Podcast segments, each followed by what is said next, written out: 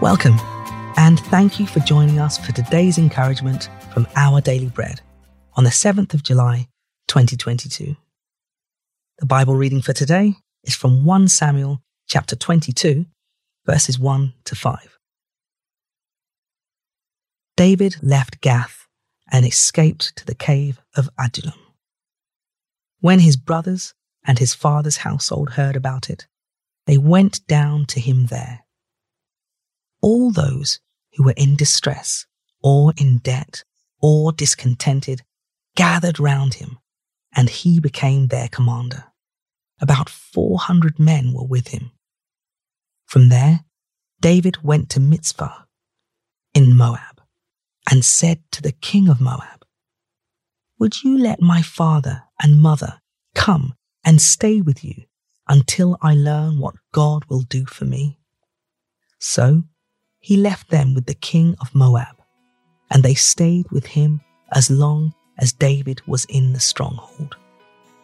But the prophet Gad said to David, Do not stay in the stronghold. Go into the land of Judah. So David left and went to the forest of Hereth.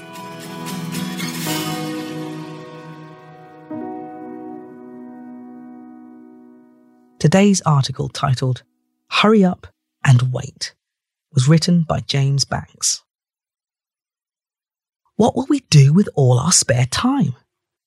That thought was at the heart of an essay published in 1930 by the economist John Maynard Keynes.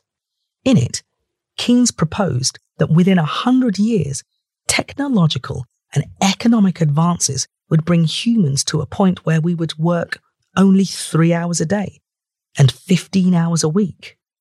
It's been more than 90 years since Keynes published his famous essay, but technology, instead of creating more leisure, has made us busier than ever. Our days are full. And while everyday tasks like travel and meal preparation take less time, we're still in a hurry. One striking incident from David's life shows us how to stay steady in life's rush. When David was fleeing King Saul, who was trying to kill him, he asked the king of Moab, Would you let my father and mother come and stay with you until I learn what God will do for me? David had his hands full. He was trying to escape Saul's murderous pursuits and also provide for his family. But even in his hurry, he took the time to wait on God. When life's frenetic pace sweeps us along, we can trust the one who can keep us in his peace. David's words sum up the matter pretty well. Wait for the Lord, be strong and take heart, and wait for the Lord.